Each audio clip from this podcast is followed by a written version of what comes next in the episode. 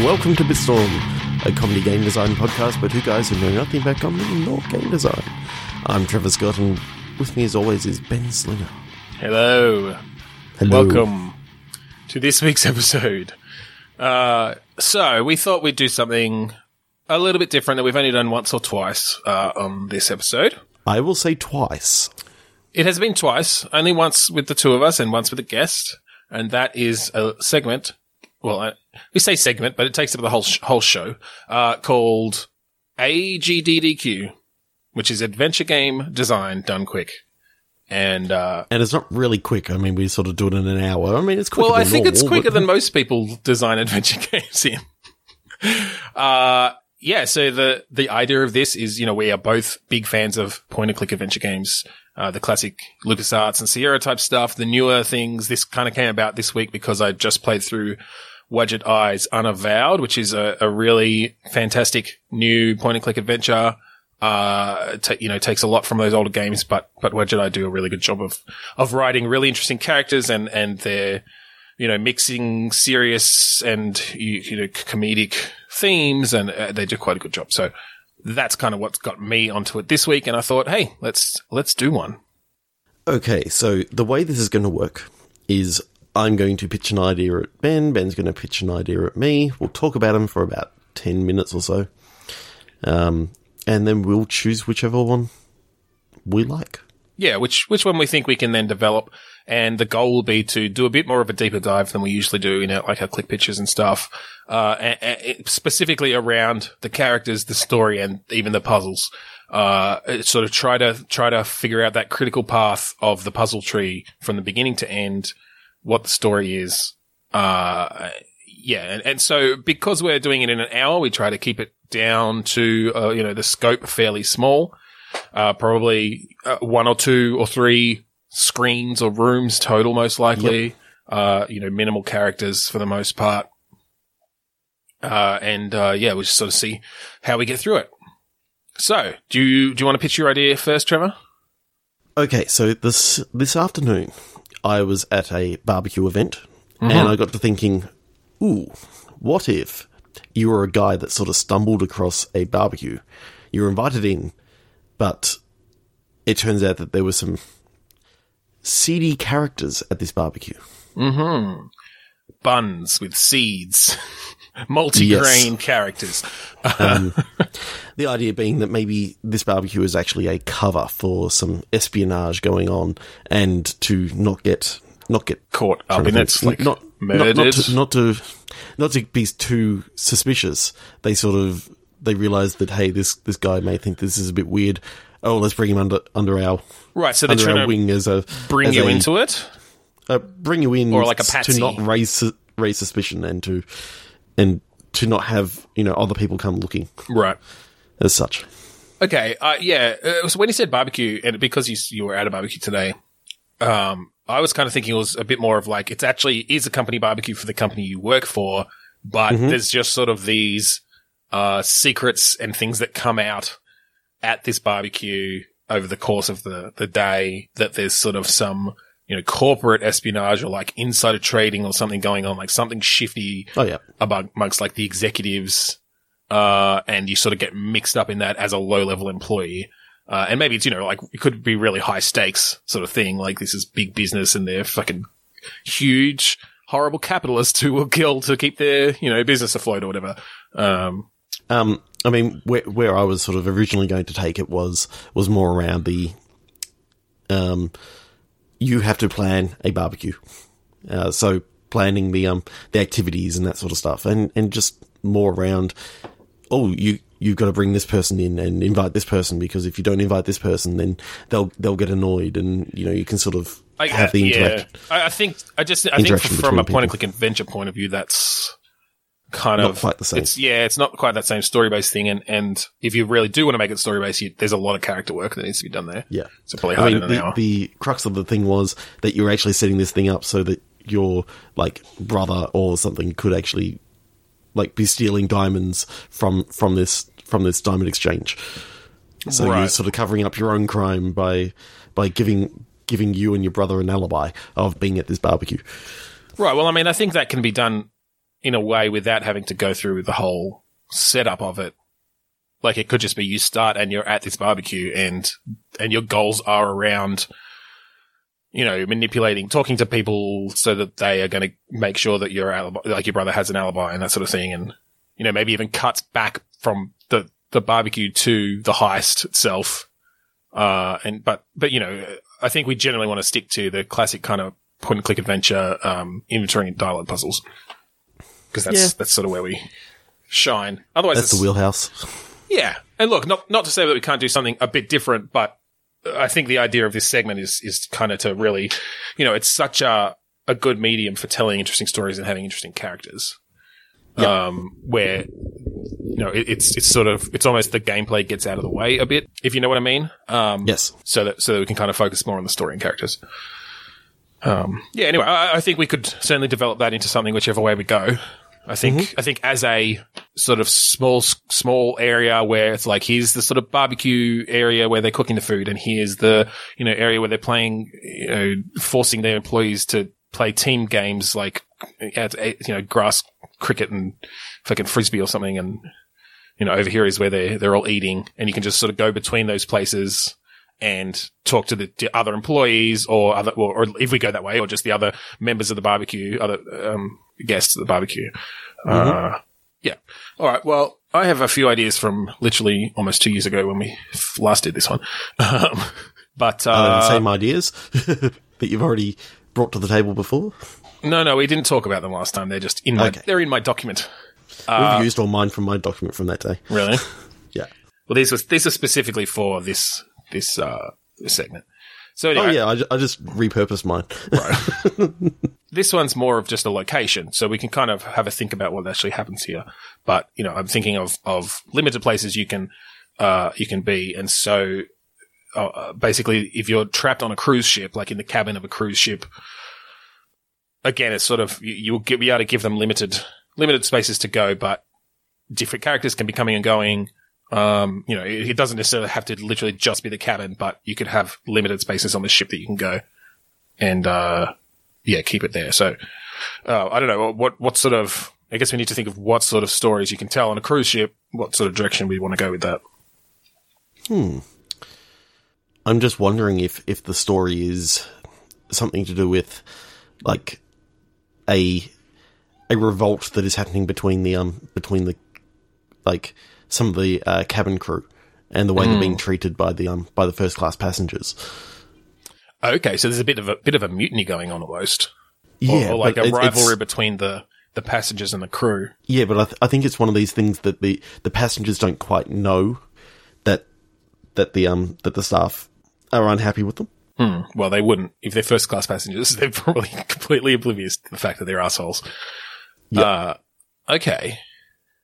So, do you play a passenger who, like, maybe you play a passenger who won a ticket or something? Like, so they're not part of that upper crust, but they're still just a passenger on the ship, but so they can, like, relate to the crew a bit better. Or you could just play one of the crew, or yeah. So, I'm starting to wonder. Okay, to keep the scope a lot smaller. Yeah. Could it be that this is a very exclusive sort of cruise? Mm-hmm. And this adventure game takes place over, like, a 2-hour period. Okay. Like, real time. Over, basically, a dinner. Okay. Yeah. And basically, I'm picturing that there can be an argument that breaks out in the first 10 minutes of it, and then, you know, as it sort of goes on, the conversations that start happening around the table is that one of the crew members have actually, like, done something to offend a passenger, or one of the passengers has done something to offend, you know, the crew member. So something happens like that basically breaks the camel's back, like the straw that breaks the camel's back, and just really sets off this revolt by the crew. Yeah, so the food that comes out is cold, and then, you know, you got to try and work out whether you're a passenger or whether you're another crew member trying not to. Well, I'm wondering if you try to, like, tell both sides of the story in a way, And you sort of switch back and forth between, like, there's the main dining room where, yeah, there's this big fancy dinner going on in this sort of huge ballroom. And then you switch back to the kitchen, which is, you know, hot and stuffy and it's full of people who are just trying really hard to make all this happen, but they just keep getting shit on. And just basically those two locations initially, you're doing things in those places to play out the story.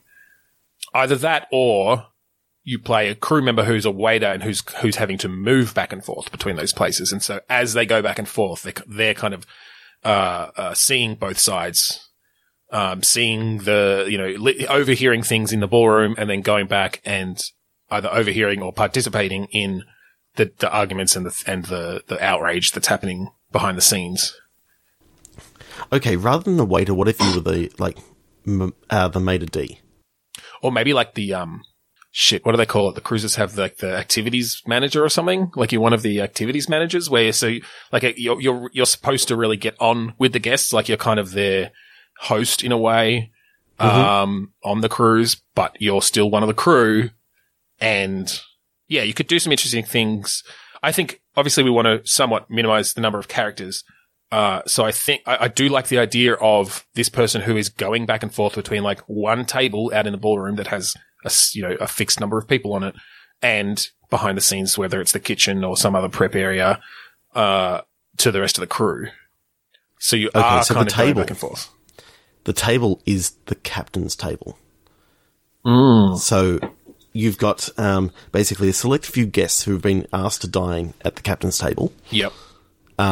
You've got like the lower class passenger who won his ticket, and his story is that he gets to have dinner at the captain's table every day because that was part of his prize. That was part of the prize, yeah, for sure. Then you've got the activities manager who you are, who also gets to sit at the captain's table, because I'm thinking that maybe the activities manager is actually the captain's daughter. Okay, yeah. Well, and I think also just the, like, lead activities manager, and so in charge of sort of the most prestigious guests, right? Yep. Makes sure that they get first in line to do all the activities and all the cool shit that's on the boat. All right. Well, I think maybe let's continue with this one, since we sort of. Yeah, I'm thinking that we've got a pretty solid idea as to the start of it, at least. Yeah. So let's.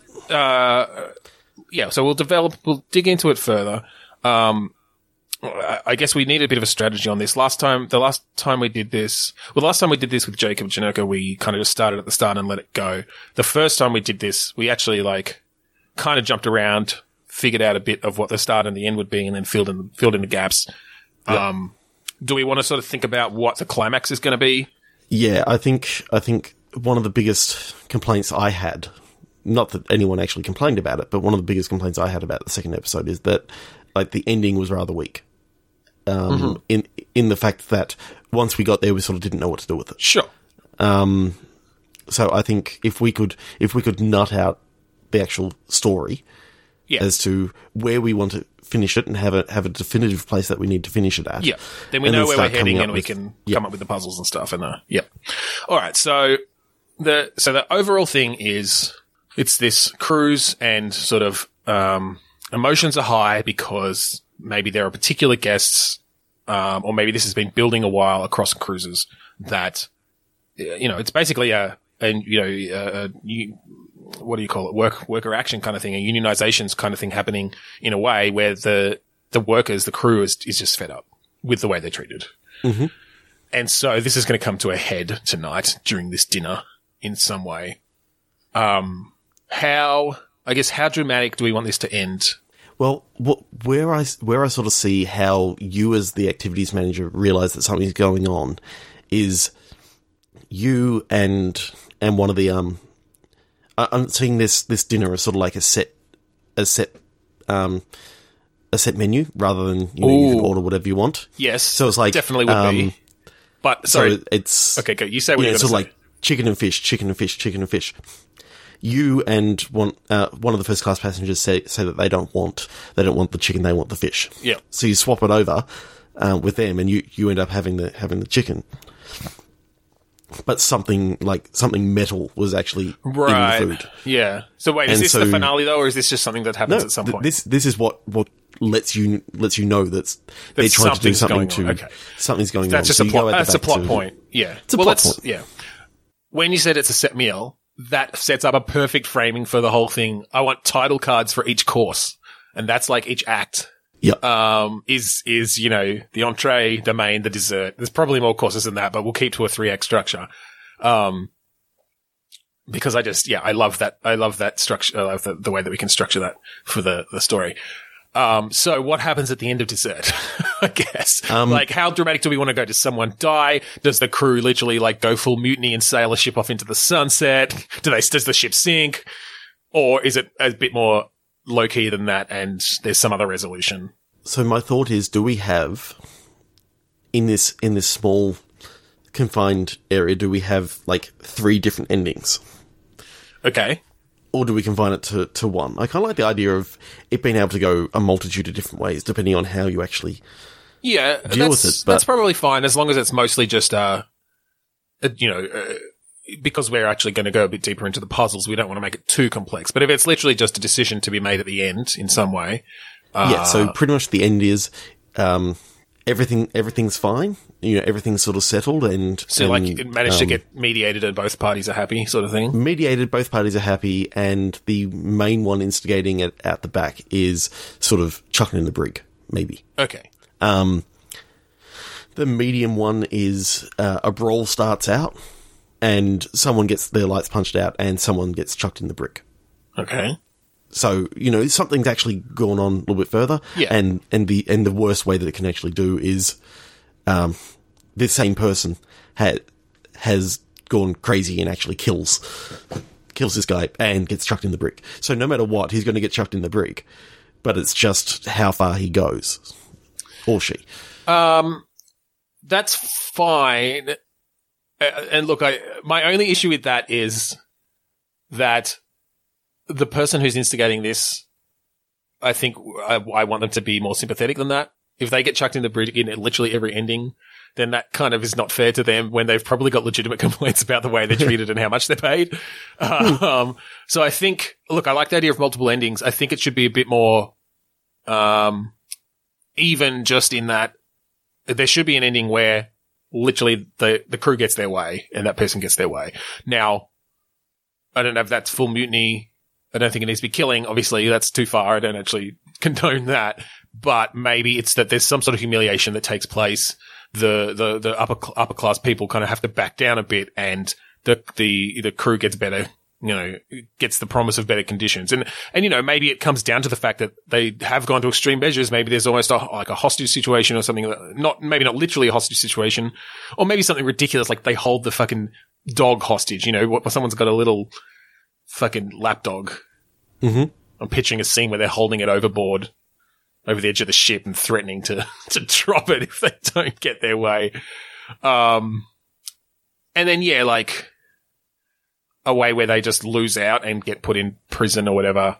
And then there's sort of a middle ground where both people compromise in some way without it going that far. Okay, so these are the scenes that I'm picturing, or these are the different sort of, if you're talking about a 3D adventure game sort of thing, these are the different areas that I think everything's set in. All right. I was picturing more classic 2D, but we can do a 3D. When I say 3D, I'm talking... Oh, like, you just mean there's depth to it. There's depth to it. Okay. It's a Monkey Island style thing with maybe a little bit more King's Quest of being able to walk behind things rather than necessarily just on a 2D plane. So I picture that you got the captain's table. Yep. You've got the dance floor and band stage. Okay. You've got a adjoining balcony, yep, that sort of looks over into the ocean and maybe looks off the back of the ship. Yep. I kind of like the idea of being able to stand out there and you actually see like the 2 lanes of foam as you you the wake. See yep. it, and then you've also got the kitchen where like all the wait staff, the crew and the prep. So they're my 4 sort of rooms that I'm seeing. Yeah, I think that's good. I think we might have to make the back room, the kitchen, kind of I'm picturing one of those sort of long rooms, like it doesn't fit on a single screen, but you sort of maybe got the kitchen at one end and it kind of goes into a separate prep area. Storm room and- yeah, something like that, just so you can fit a bunch of characters in there without them overcrowding. There's one little area. Yeah, yeah. because I think we need at least, and you know, we're not going to figure them all out tonight, but you'd probably have, you know, three or four or five characters back there. So I do really like this idea. So yeah, let's stick with those as the ending. It comes to a head, and then there's some sort of decision to be made to either, you know, somewhat extreme in one direction or another, or it manages to get mediated to a compromise. What I like about the character that we've come up with is they really are stuck between the different factions in different ways. Yes. And what I think would be good is if they're starting a romantic relationship with the contest winner. Okay. Because that gives them an ally, but that person's still part of the, is a guest. Like they're a guest, on the cruise, and they've made friends with all the other people at this table. You know, maybe this is like the last night of the cruise or something. Through discussions, you can actually, like bring up, you know, some of the awful things that this person has done in like a flashback sort of thing. And then you can go question the guest about that, and they have a different take on what actually happened. Yeah, so and look, it's hard. It's hard because I sympathise with the crew in this situation. I agree that we'd have the guest's side of it as well, where they're not seeing it as anything bad. But I think in general, it's probably is going to be that this crew's been mistreated, at least in some way. I really like the idea that throughout this whole dinner, nothing's actually happening from like your perspective. You're seeing, you know, the first class passengers are pretty much ignoring the crew, but they're not being mean or causing anything to them.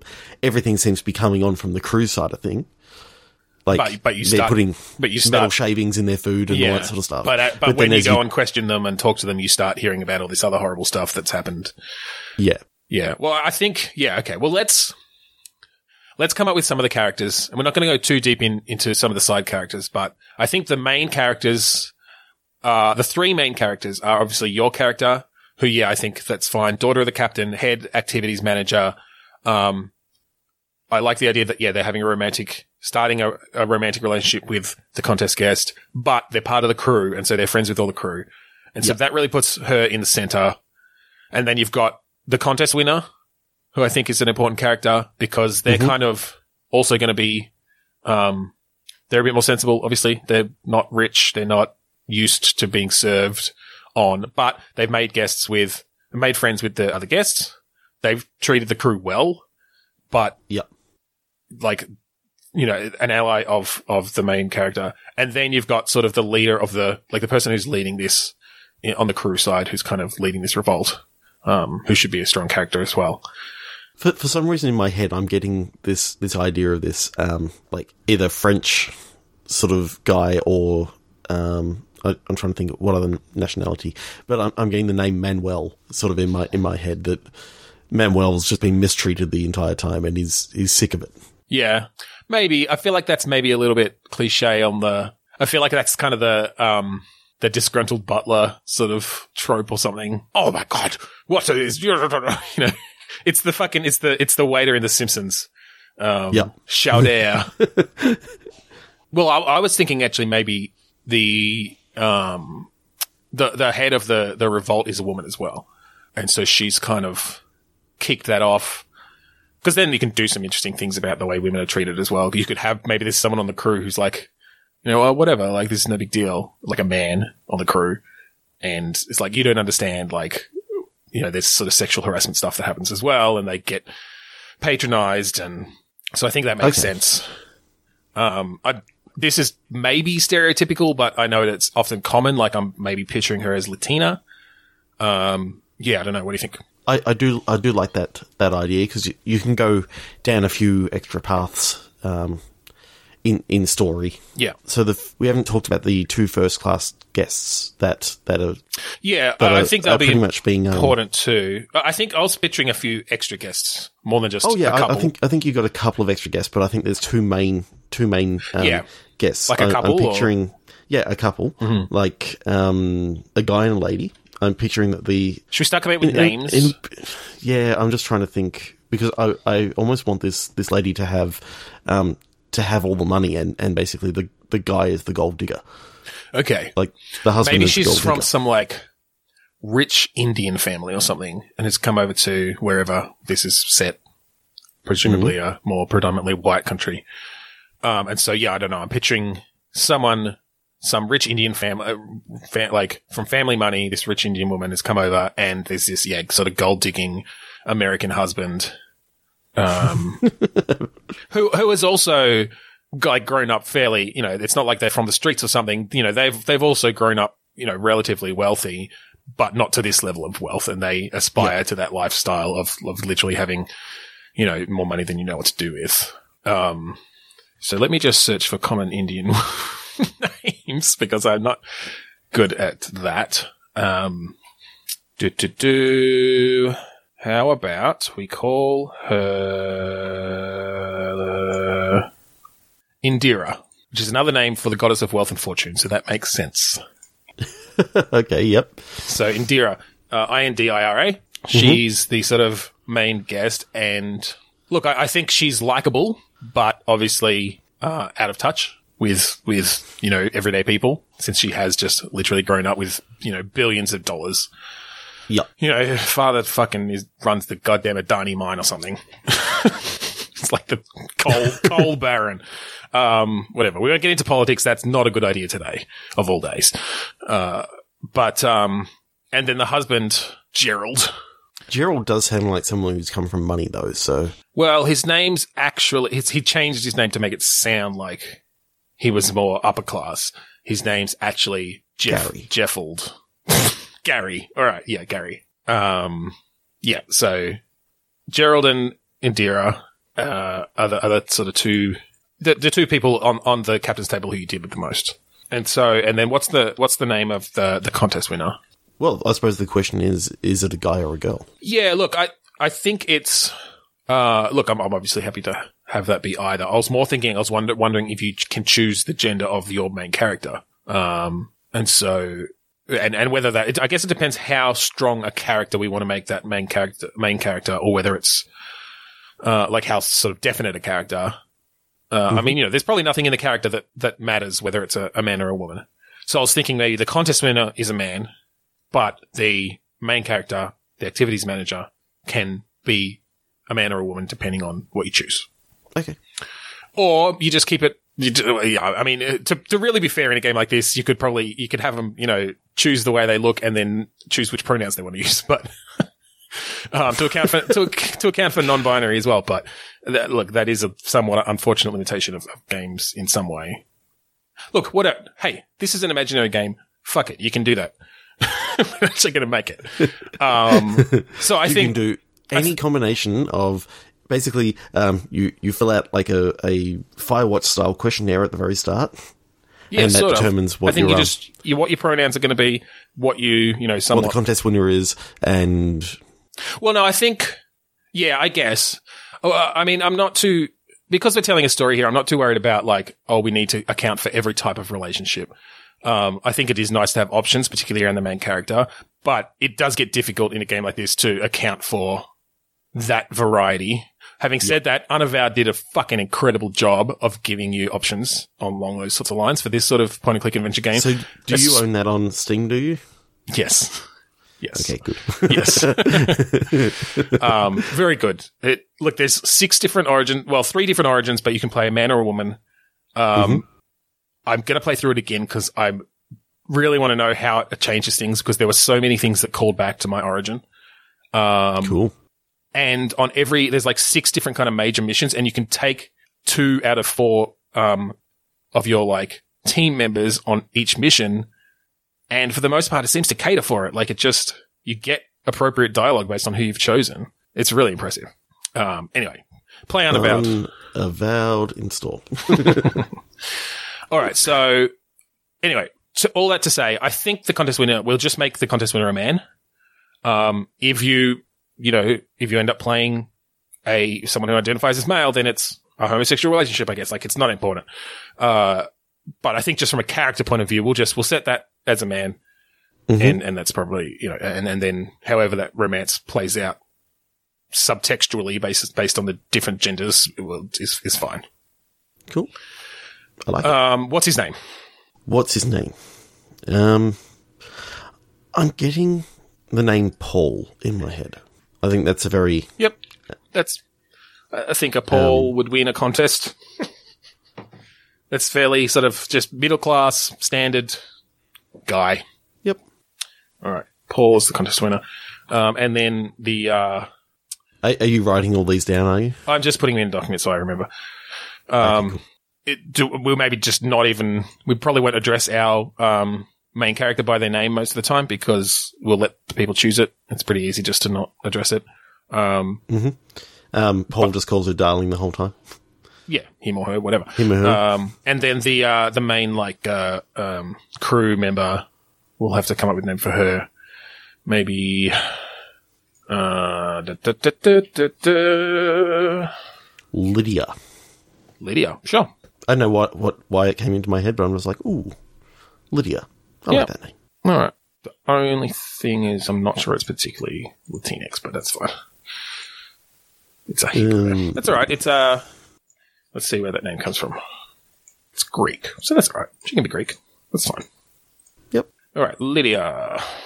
All right, so we've got sort of the main story points and the main characters. So let's sort of try to figure out how this plays out. I really like this idea of the acts being the courses. So does it literally just start on like a title card of entree, or is there a sort of a preface of sorts?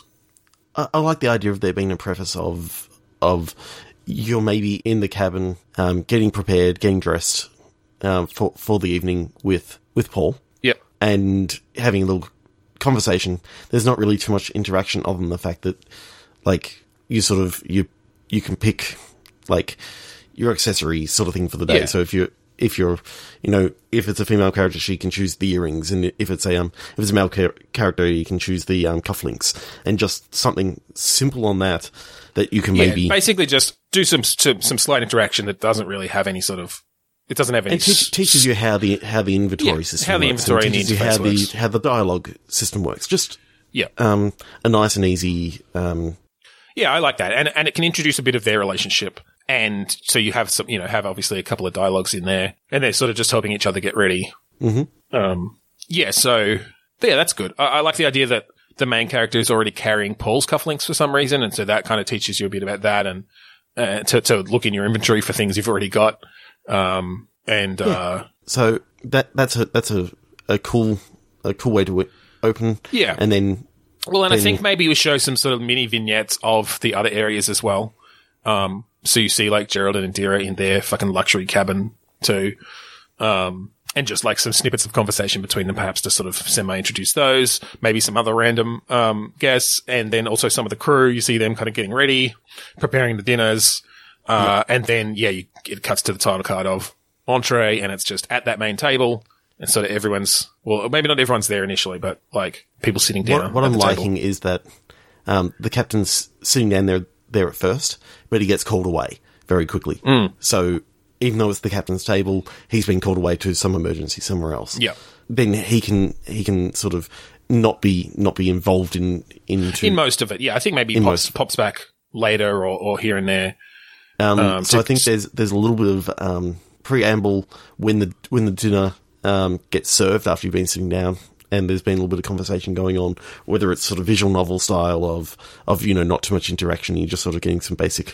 Yeah, look, I'm picturing it a bit as, you know, again, more of the classic point and click where you've got modes. You've got one mode where you're able to kind of move the mouse around, look at things, and there's some conversation. Like non-interactive conversation going on in the background. So like maybe a couple of people at the table are talking, and you sort of see that coming up, and they're just sort of background talking. And then you can click to talk to each person as well. And there can be a bit of a conversation tree, about some of the things that have happened, and you get a bit of backstory there. So I'm picturing that the entree gets served. You bite into it after the swapping thing sort of happens. Right. Yeah. And that's when, as soon as you bite into it and you're like, oh, I think I cut my mouth. Bang! Up comes the title card of the entree, and and it's I like that. And so then it's like, okay, you've got to try and work out what's actually happening. All right, so that's going to be the start of the real puzzles. So let's dig into that. So we might even have some interaction where you kind of look down at your food and you get one of those kind of hero shots of the food, as in like a close-up of the food. And, you know, you just sort of click to move some pieces aside and you see, yeah, there's like metal shavings in there. Yeah. And the sort of metal shavings I'm picturing is like if someone's sort of been cleaning a pan with like a scourer and you just got those so it's sort of steel wool sort of things.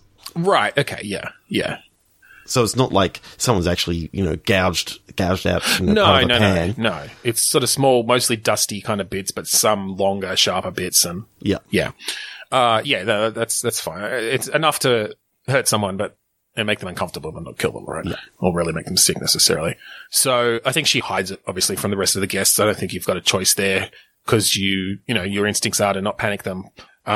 But maybe you can have a discussion about it with Paul and choose to either bring him in at this point or not on the knowledge of it, or you can just kind of excuse yourself from the table and go see people in the And I think you go to the kitchen, and so that introduces your character, your few like 3 or 4 characters in there, which you know you got your main. Yeah, so you've got Lydia and she's almost waiting, right? Or maybe we get in there and she's like peeking through the door. Because she's watching to see what happened. Yeah. And maybe she didn't notice that you switched meals. And so I guess you probably talk to her immediately and confront her about it. Well, I wonder if you confront her or if you can choose to sort of investigate somewhat first. I don't know. I guess it's more, does she try to hide it? I don't think she's trying to hide it. I think she goes, I think we've got a little bit of a problem. I hope this isn't the same for everyone else's dinner, but my dinner had some steel wool bits in it, you know, so just keep this quiet. No, I meant does Lydia try to hide it, or does she own up to it because she's so outraged? No, I think that's something that can be revealed in like the next part. Like, okay, so maybe you don't see her the main meal. Maybe you don't see her peeking through the door now, then, because that makes it too obvious. But maybe she's near the door. I like the idea that if you click across, you know, you may notice that someone was peeking through the door, but you don't know who. Okay, but they could just. They could just be checking out what's going on. It's not necessarily suspicious. Okay. Yeah, at this stage. Yeah. So do you look, is the puzzle now to kind of find out where this steel wool came from? Like, do you look around the kitchen to try to find evidence of it? Yeah, I think it might be a good idea to actually, you know, do a little bit of investigation, a little bit of discussing who cleaned the pan, who dealt up this food for this person. Then like you talk about come back to who's, you know, which waiter is on that table, who prepared the food, you know, and you get a few names who are just basically side characters, and you maybe get the opportunity to talk to them, and kind of get some evidence. So I guess is this puzzle going to be mostly dialogue based? As you like, do you? I guess what's the goal of this puzzle? What are you actually solving here? I think what you're trying to do is basically ascertain that it was an accident or not. Okay. And I think you can then have your little conversations and find out a little bit about what's been going on, but not too much. Yeah. You give some hints about that some people are disgruntled. You know, maybe some people are showing it more than others. Yeah, I think at this point Lydia is just showing herself to be a bit of a leader, but not necessarily that she's leading this, you know, revolt, and maybe she even talks about how some of the crew's upset. You know, maybe she's trying to shift the blame from herself onto someone else who's a bit mouthier but hasn't actually done this. So I think the end to the entree is that you get Lydia to actually own up to the fact that, you know, it wasn't meant for you, or own up to the fact that she's got a grudge against the. So who was it meant for? Gerald? The people, or is it someone else at the table? Because actually, I was thinking it'd be good to have... It's either Gerald or Indira, but because I like the fact that, you know, they to make them happy, she happily swapped their food between them. I think the waitress for the table should actually be Lydia, because then, you know, Lydia has placed down certain food on the table. Well, but then she would have known... People. Oh, I see. Yeah. Yeah, okay. But you switch it after she's gone. Switch it. Yeah, okay. That's fine. Yeah, I was thinking about the guests at the table. I think there should be a guest at the table who is a real asshole and obviously horrible to the staff, to kind of give you, like, it's like, oh, well, that guy's obviously an asshole. You know, just sort of put that someone at the extreme. But then as you talk to the staff and stuff, you find out, you know, the things that Gerald and Indira have done and other people as well. They're just really treating him like shit. And well, how about this? I always like a story with an unreliable narrator. Mm-hmm. So maybe one of the things is they tell you a story about one of the guests at the table, and in your mind you just picture it as this asshole who is doing this. So you run through the scene. They don't tell you who it is. They don't. They just say one of the people at the table has been doing this, and so when it goes into the flashback, or your character, you know, pictures what this person looks like, and it's the asshole at the table who's been like annoying the hell out of. Well, I wonder if you don't even do it as a flashback. I wonder if you just do it in the dialogue, and like Lydia, you know, tells you about. You know, and maybe I don't know if she's hiding the identity on purpose. Maybe she is because she doesn't want retribution about it. You know, she's worried about coming forward, but she tells you, "Look, someone at that table, you know, did this horrible thing. Whether it's some sort of sexual harassment, you know, has been grabbing her ass and calling her, you know, whatever, propositioning her or something. Yep. Basically, you know, using his position of power against her, as what happens all too often." And so, yeah, as the player, you probably expect that at this point, with what they know about all the other characters, that it's the arsehole. And maybe you've who's been annoying the hell out of you. That's it. Like maybe he's already, even during this meal, has said some sexist stuff and proven himself to be, you know, pretty misogynistic and willing to do something like that. Yeah. But after you've heard this story, you could go back to the table and you can start talking to people and maybe sort of trying to bring that up in conversation in some way, like this particular event. And yeah, I don't know. Cause like I'm all for dialogue puzzles, but I feel like there often needs to be some level of like presenting evidence or actually solving something with an inventory item that you've picked up elsewhere. Yes. Is there some sort of smoking gun we could use where, you know, something in their dialogue triggers, you know, the idea that, oh, well, but I've got this other evidence, which means it was you or something. Yeah, I'm just not sure whether that's great for the first act.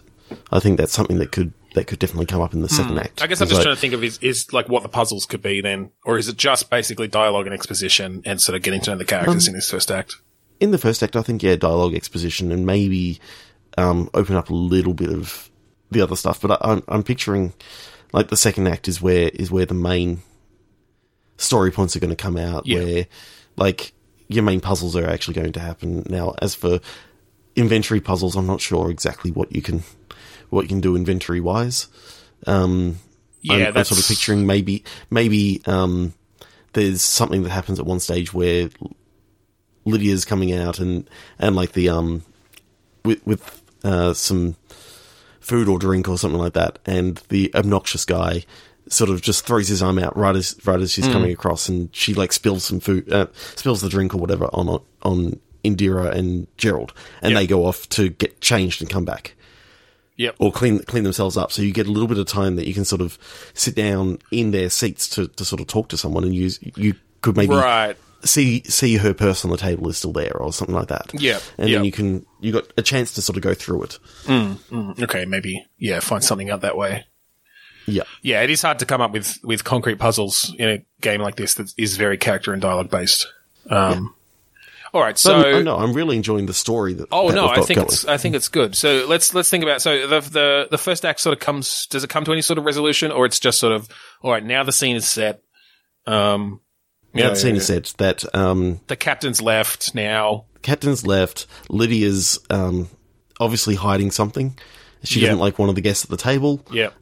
You think that it's the obnoxious guy because he said lots of stuff, but obviously Indira and Gerald seem lovely to you, but Paul's not too obviously sure. Out of touch and too rich for their own good, but generally like nice people. Paul, I think, Paul is just on your side, kind of someone for you to talk honestly with.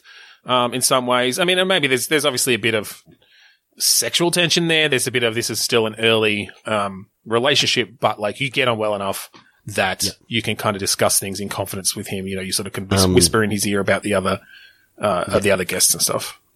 And I see it sort of like a, if you remember Sam and Max, where you can talk to Max occasionally just to get his opinions on some bits. Yeah, absolutely. So, and actually, Unavowed did that really well as well. Like, at any point, you can talk to and say, like, so what should we do next? And there'll be a context-sensitive hint, basically, of, oh, maybe we should, check this out. So, yeah, I think, if, you can do that well where you sort of talk over some of the things that have happened and get a sense for what you should do next.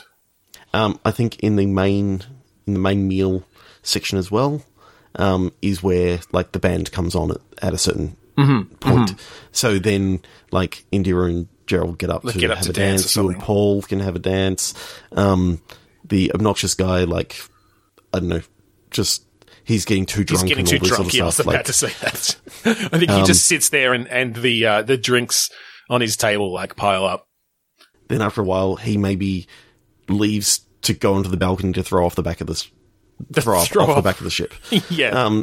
So it gives him a reason as to why he's leaving the table, and that gives you a chance to actually, investigate him a little bit more. Yeah. All right. Yeah, I like that. I think maybe at the start of the main course is when the obnoxious guy, who should probably come up with a name for, spills the stuff on Gerald and Indira, and they leave for a bit, basically as the food is coming out, so they kind of miss the start, but then they come back. Yeah. And then it's sort of as the main course is finishing up is when the band comes out. Maybe you get a chance there. Like, yeah, I like that Gerald and Indira go and dance, and so but you can take Paul over sometimes and dance next to them and like talk to them and do some dialogue with them to find out more stuff. That's sort of one avenue of more information. Yeah. And then you can also spend some time talking to Lydia, and she says something else that's actually happened in the meantime, like. Well, and I think you probably want to be talking to some of the other crew as well then, even about Lydia, so you start getting a sense that everyone's somewhat disgruntled, but that Lydia's really been like leading and sort of hyping people up around it. Yeah. I kind of like the idea that, Gerald seems like this lovely sort of guy, but really he's just a big sleaze bag. Oh, yeah. Yeah, absolutely. Look, he's taking this opportunity of this additional power that he's got of being uber rich now. He's the trophy husband. I don't know. Is he sleeping around on her as well? Like, does he just fucking coerce women to have sex with him or not quite to that degree? But I mean, he's obviously a creep. I'm sort of picturing that maybe at one stage you see him go out onto the balcony to have like a cigarette or a cigar or something like that. And you go out there and he, like, you see him hitting on someone else who's out there. Yep. And so you can start getting a feel to, okay, this is what he's like when Indira's not around. Yeah, when he thinks Indira's not around. Yeah. And when he thinks no one else is as well. Yeah. Yeah, I agree. Just to get a little bit more of a sense, and you can start seeing that, oh, maybe she's talking about Gerald. Mm.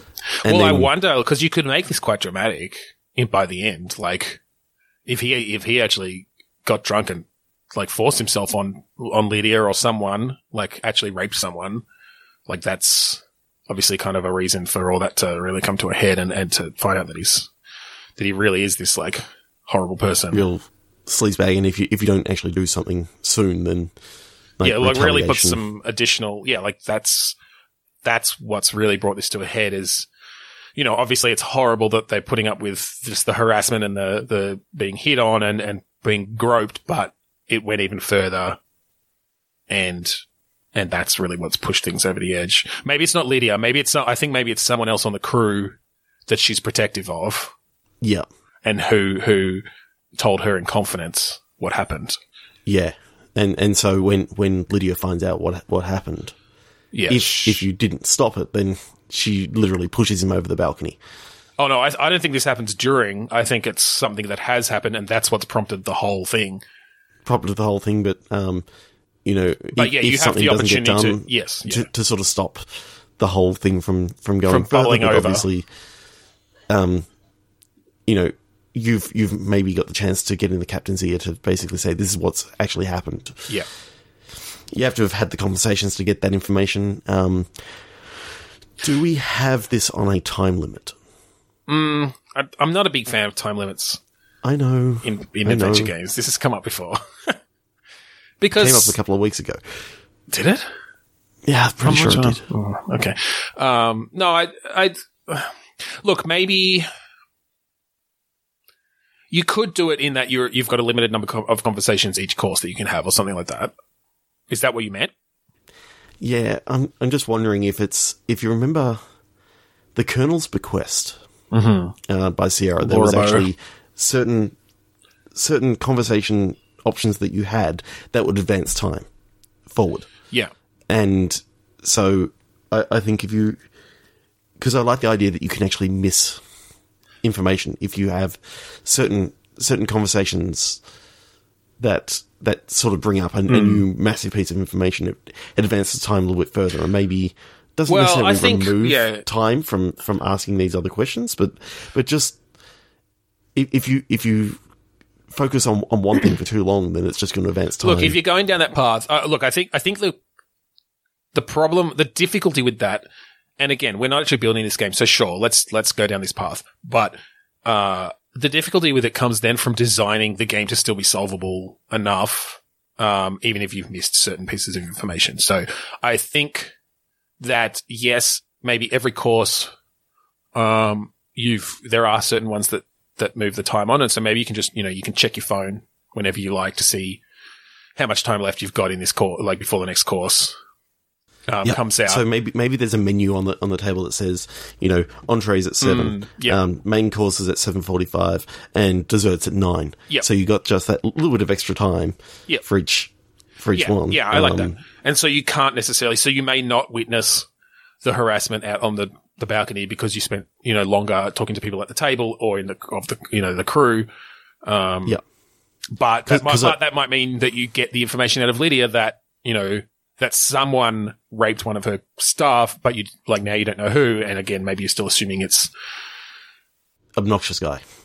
We never came up with this. I know. I'm trying to come up with one. Never mind.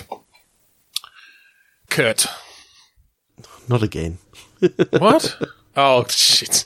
I forgot about that. I think that's perfect for him then. Kurt Bastardson. The reason I thought of Kurt is because I said never mind, and I thought of Nirvana. Or maybe his name should be Cobain. That sounds maybe a little bit more like upper class. They always have last names for first names, don't they? Yeah, Cobain or Harrison. Killian or yes. Yeah. Okay. I like that idea then. That there are sort of different paths. So maybe it's even that at that point, based on the information you've got, it started setting in stone what endings you're even capable of getting. Exactly. Yeah. Because I like the idea that you can actually, get it completely wrong because you didn't have discussions with the right people at the right time. Yeah. Or witness the right things. Yeah. And it doesn't necessarily have to be, I think sort of similar to, some of the earlier adventure games, maybe if you're observant from the table, you see in the background like Gerald go from the dance floor out onto the balcony. 30 seconds later he comes back in, and then that repeats a couple of times, so you got you've got opportunities to get there. You sort of hints of, hey, go out there while he's out there and see what happens. Yeah, for sure. I like that, but I really like the idea that you may not, the first time you go through it, you may not actually talk to all the people, but you can still finish the game and get an ending. Exactly. Yes. Yeah, it may not be the one that you want, but it's an ending nonetheless. Yeah, I like that. So I think the endings have shifted a little bit since we started, just because of the story. So let's start on dessert, I guess.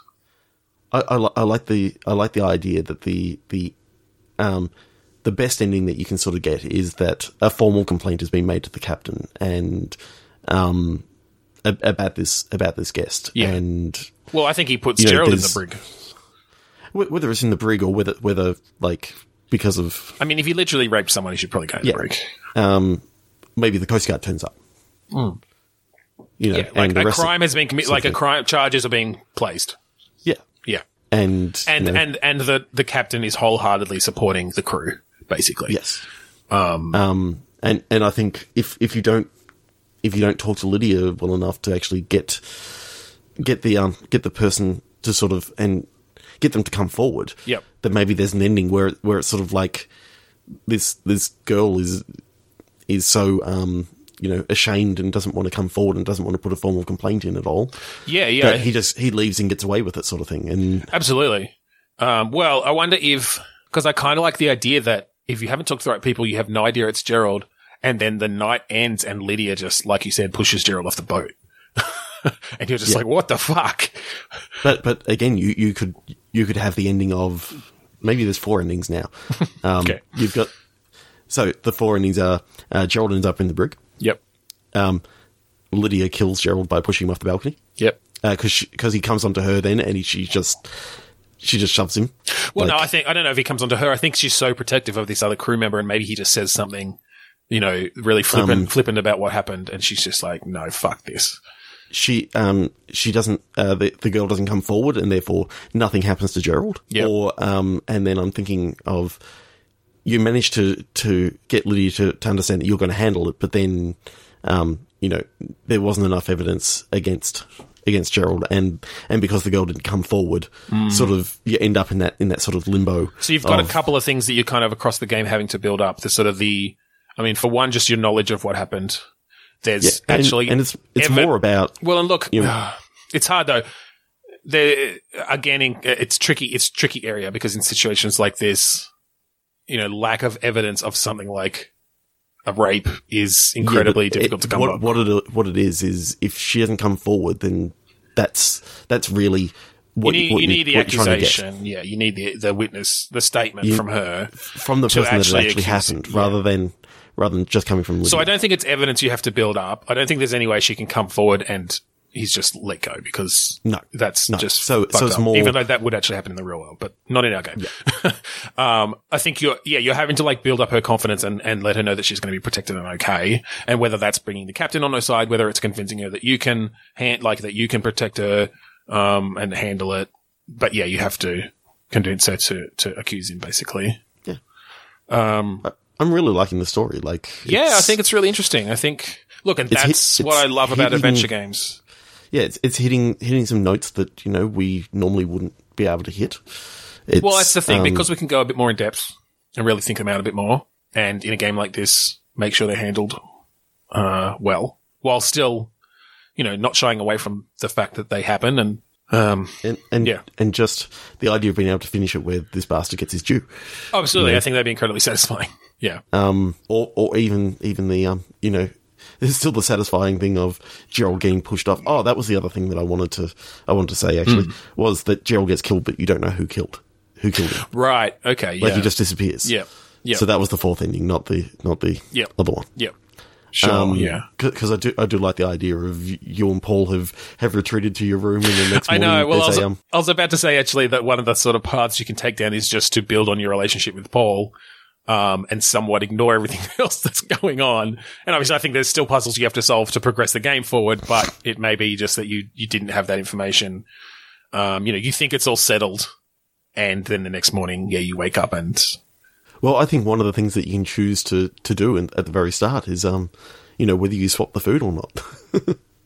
And if you don't swap the food, then you don't get led down that path. So you end up focusing on your relationship and you sort of don't get that part of the story until it's maybe too late. That'd be tricky to do, to provide enough content there where basically everything else is almost just happening in the background, but would be really interesting, particularly if you'd have to be really careful that you didn't get people playing it and going, this game was so boring. Nothing happened. It was just about the relationship between these two people and they chatted with people around the table and then they went and fucked. And then they woke up and someone was dead. What the hell? And everyone's like, what are you talking about? This is this cool, mystery, drama thing going on.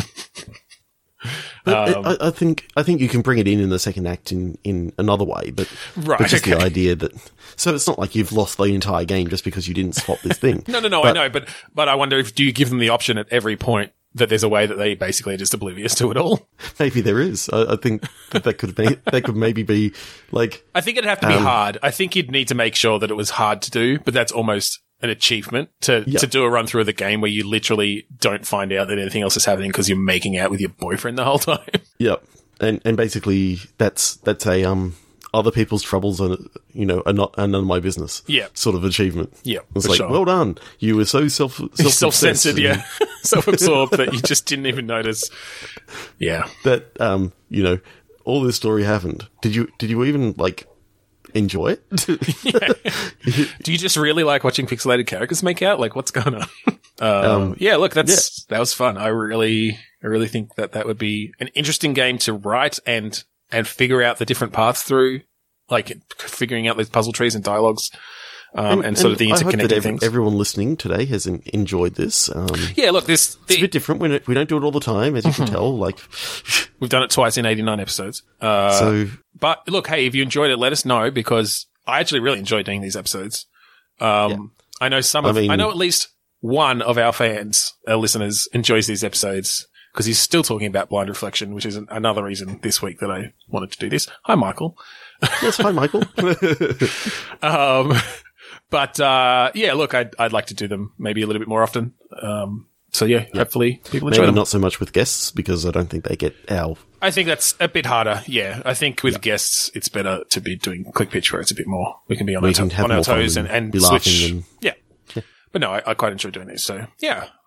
Hopefully, everyone else enjoyed us sort of working through this, and I think we've come up with quite an interesting story from beginning to end that really could make an interesting point-and-click adventure game.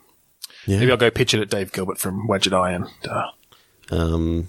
well, you can pitch it at Ron Gilbert from Terrible Toy Box. Although, there are some pretty good Gilberts out there in the point-and-click adventure game space. Yeah. No, Wadjet Eye would kill a story like this, though. Oh, yeah. The writing and the different characters and stuff and the different paths through. Yeah. Fantastic. Awesome. Okay, I guess we should finish this off. I think we should. So, thank you again for joining us this week on Bitstorm. If you want to find us on the internet, we're on Twitter, Facebook, and Instagram, BitstormCast on all of those. We have a Facebook group, facebook.com/group/Bitstorm. We're on YouTube, search for Bitstorm or Point Click Repeat. We haven't put anything else up there yet, I don't think. No, not for a while. No. And we're on Podchaser at podchaser.com/Bitstorm. Awesome. We're also on Apple Podcasts and iTunes, so search for us there, give us a rating, a review, and maybe we'll thank you. We've got a website, bitstormcast.com. We'd like to plug our friends at the AGPN, the Australasian Gaming Podcast Network. Just search for #AGPN on Twitter or the Australasian Gaming Podcast Network on Facebook. And finally, we'd like to thank Kuradust for the song Mount Defiance off of the album Containment Failure. That's it. So, thank you again for joining us this week on Bitstorm. I'm Ben Slinger. I'm Trevor Scott. Ciao there!